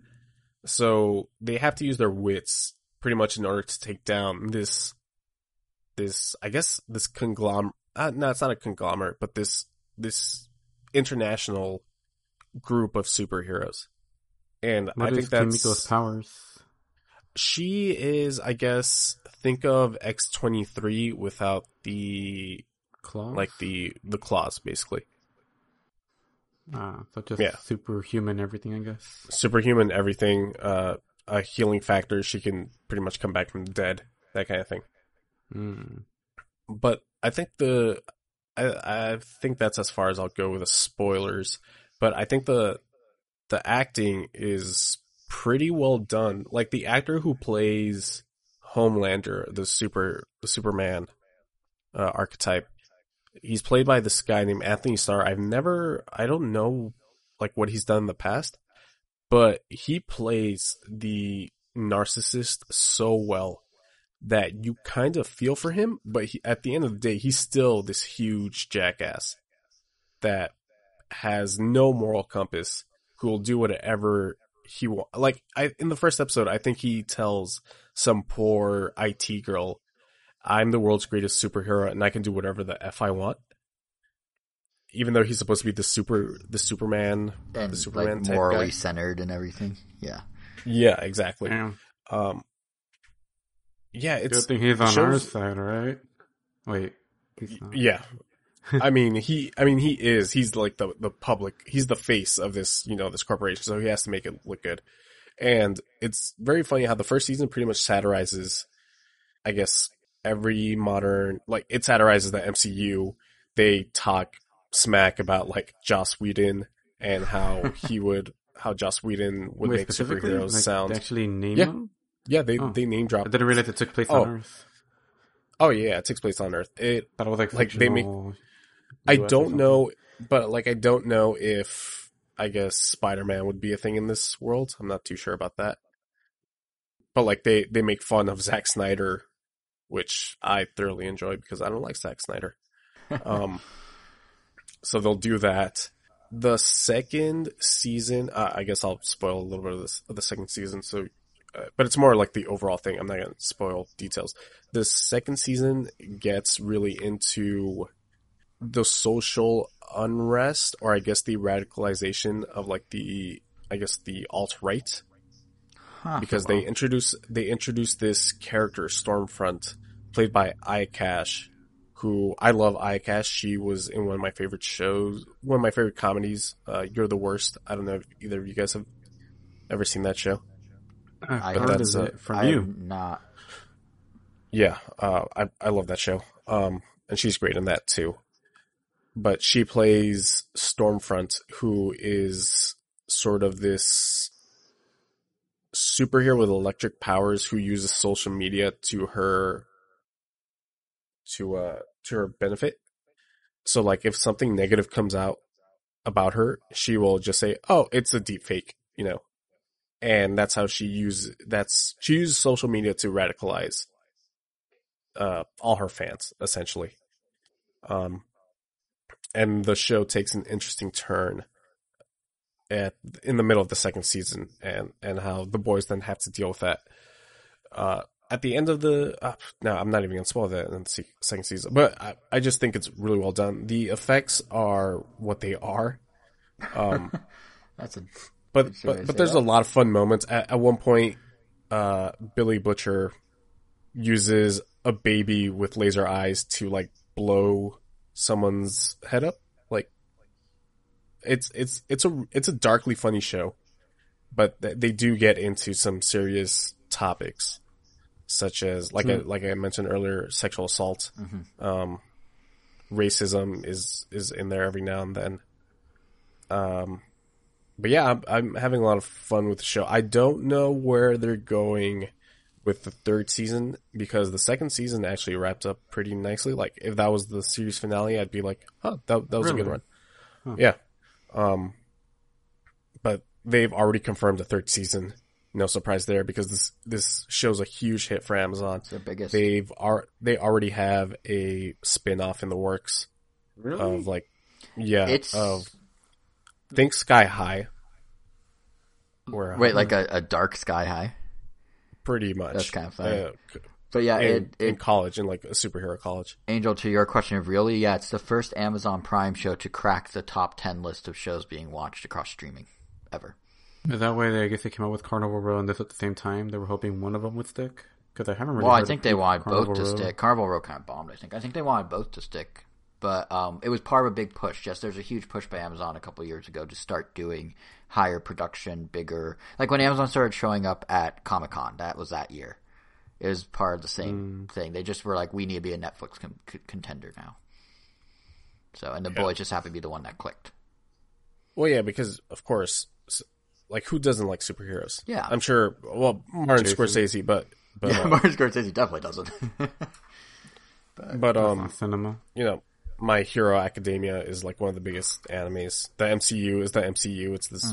So, of course, it made sense that the boys would hit the way that it did. Uh, I don't think anybody thought it would be this dark though. And like I said, the, the, the comic, I feel like the comic is just edgy for edginess sake. yeah. And this is from the same mind that brought us Preacher, which I saw the first season of Preacher on AMC. That was produced by uh, Seth. Yeah, they both they both are. Yeah, they're produced by Seth Rogen and Evan uh, Goldberg. yeah, They're Point exactly. Grey production company. Yeah, Yeah, so so I mean, they uh, what's the name of the guy? Garth and I think it's Garth Ennis. Garth Ennis, the writer of both of these comics, and Preacher never got edgy. It was very violent, but I don't think I'd ever call it edgy. This show is is edgy enough to be like, oh, okay, but it never goes over the top. Which I've seen some of the scenes in the comic books, and that's that's like almost way too much for me.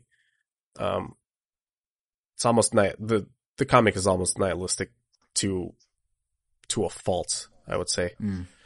But uh, the show does have some self restraint, which I'm very happy about. Like I said, the show's funny. It, it does tackle some some social themes pretty well, but I don't. I, I just think it's a great spin on the what if superheroes were real because I I do believe this is how it would happen that superheroes would have to be you know corporate owned to a degree. It's almost like that thing that happened in in a civil war where but uh, well, I guess that was the government trying to control the superheroes. But this is just you know this It's- this huge media company uh, controlling these Which makes it superheroes. so ironic. I know I already said, but it's so ironic to have all the streaming services. It's Amazon that's producing this. Yeah, but you, It's Amazon fitting. doesn't care. Oh, of course Amazon. Amazon just wants the money, Yeah. which I guess that's what Vought in the TV show also wants. But uh, yeah, uh, I can't wait for season three. I'm really excited to see where they where they take the show.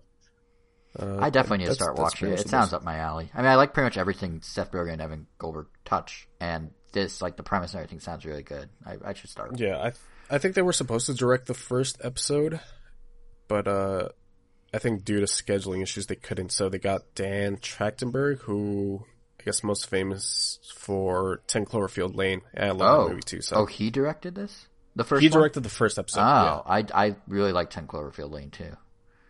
Yeah, yeah. So yeah, that that's that's the boys. Uh, if you're into heroes, into superheroes, watch it. it but there's be be warned about some of the concept that's in there for sure. TV very ma. Very, very ama- Oh yeah, fucking the the c word. Oh yeah, there's there's sex, but like No, I said XXX. Right. Oh. So he's saying yes, there is sex. XXX. yes, there, there, there there's a- there yeah there's there's a I know. there's a I know you of sex misheard him. I just covered for you. the Billy Butcher, he's I don't don't know if he's supposed to be Irish, but he used the c word a lot, like a lot.